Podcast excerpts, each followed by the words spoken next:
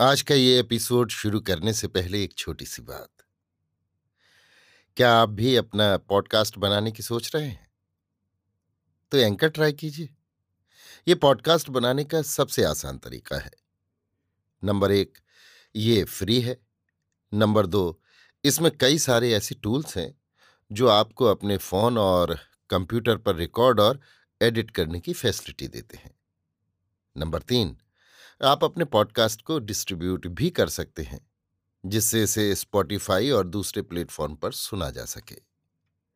तो डाउनलोड कीजिए free anchor app या विज़िट कीजिए एंकर डॉट एफ़ पर अपना पॉडकास्ट स्टार्ट करने के लिए। ये तो थी एक छोटी सी जानकारी, और अब शुरू करते हैं एपिसोड का सिलसिला। तो आज के एपिसोड में लीजिए सुनिए आचार्य चतुर्सेन शास्त्री के लिखे उपन्यास, वयम रक्षा माह का भाग एक सौ तेरह, देवदूत, मेरी यानी समीर गोस्वामी की आवाज़ में। इसी क्षण एक चमत्कार हुआ। पश्चिम दिशा उज्जवल प्रकाश से भर गई। गंभीर मेघ गर्जन ध्वनि सुन राम ने भीत होकर मन ही मन कहा, यह नभ्र वज्र गर्जन कैसा? ये बिना ही दामनी के प्रकाश कैसा? सहसा देव सारथी मातली ने राम के सम्मुख आकर कहा, दाशरथी राम की जय हो। मैं मातली, देवेंद्र का दूत, देवेंद्र का संदेश लेकर आपकी सेवा में उपस्थित हूँ। दाशरथी प्रसन्न हो, देवकुल आपके अनुकूल है। हेमवती उमा भी आप पर सदय हैं। वे सब आपकी जय के अभिलाषी हैं। देवेंद्र ने इसी कारण मुझे भेजा है। राम ने खड़े होकर कहा, आपके आगमन से तथा देवेंद्र के और अम्बा उमा के अनुग्रह से संपन्न होकर मैं कृतार्थ हुआ। आपको बहुत कष्ट हुआ होगा। देवदूत के बैठाने योग्य मेरे पास स्वर्णासन नहीं है। तथापि मुझदास पर अनुग्रह कर इस आसन पर बैठिए। मैं अर्घपाद्य निवेदन करता हूँ।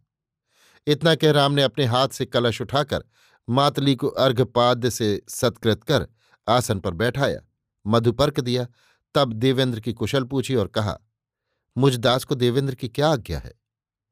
स्वस्थ होकर मातली ने कहा स्वस्थी रामभद्र, ये तो तुम्हें ज्ञात है कि देव आदित्य और आर्यों के चार शत्रुकुल थे, जिनमें तिमिरध्वज शंबर का देवमित्र दिवोदास ने तुम्हारे यशस्वी पिता दशरथ की सहायता से निरंतर चालीस वर्ष युद्ध कर उसके सौ दुर्गों का दलन कर हनन किया। इसके अनंतर दुर्जय वर्चिन को उसकी एक लाख दानव सैन्य का हनन कर देवपुत्र सुदास ने समूल नाश कर डाला। इसके बाद महाविक्रमशाली भेद सुदास का शरणागत हो गया। अब रह गया है केवल ये रावण, जो अपने को जगदीश्वर महिदेव जगज्जय कहता है। तुम जानते हो, इसके दुरंत पुत्र मेघनाद ने देवेंद्र को बंदी कर उनसे पृथ्वी के नरपतियों के सम्मुख दास कर्म कराया था। तभी से देवेंद्र संतप्त है। जब तक ये दुरात्मा मेघनाद नहीं मरता, तब तक देवलोक में देवराट और देव दुखित है, और जब तक जगज्जयी रावण जीवित है आर्य आदित्य देव देव ऋषि, ब्रह्म ऋषि सभी का अस्तित्व खतरे में है।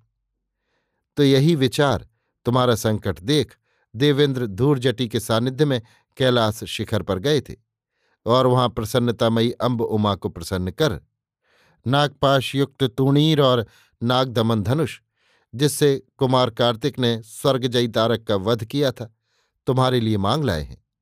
साथ ही इंद्र ने रौद्र तेजपूर्ण ये अभेद्य ढाल और विकराल खड्ग भी दिया है।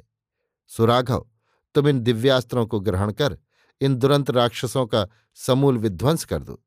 इस समय रावण हत तेज है, अतः यही समय है, जब रावण सा परिवार मारा जा सकता है।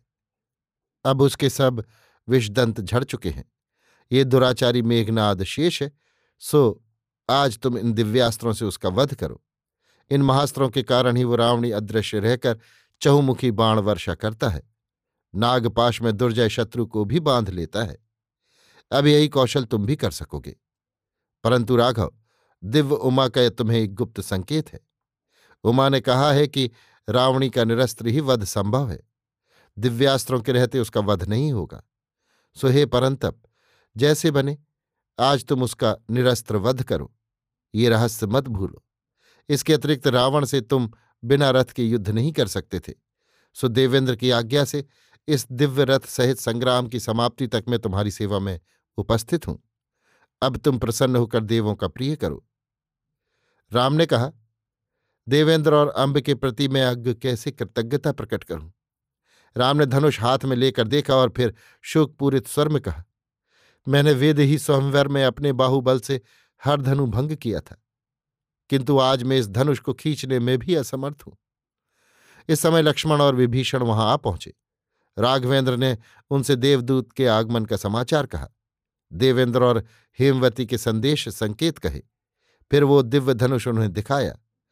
उसे खींचने की अपनी असामर्थ पर खिन्न हुए। इस पर वीर दर्प से सौमित्र ने धनुष हाथ मिले। क्षण भर ही में उसे खींच टंकारा, जिससे दसों दिशाएँ ध्वनित हो गईं। राम ने भाई को हृदय से लगाकर कहा, भाई, तू ही अब डूबते रघुवंश का सहारा है। किंतु इस राक्षसपुरी में अकेले राक्षस राज विभीषण ही हमारी नौका के खिवैया है। ना जाने आज सूर्योदय होने पर भूतल पर कौन सा दृश्य देखेंगे। अभी आप सुन रहे थे आचार्य चतुर्सेन शास्त्री के लिखे उपन्यास, वयम रक्षा मह का भाग एक सौ तेरह, देवदूत, मेरी यानी समीर गोस्वामी की आवाज़ में।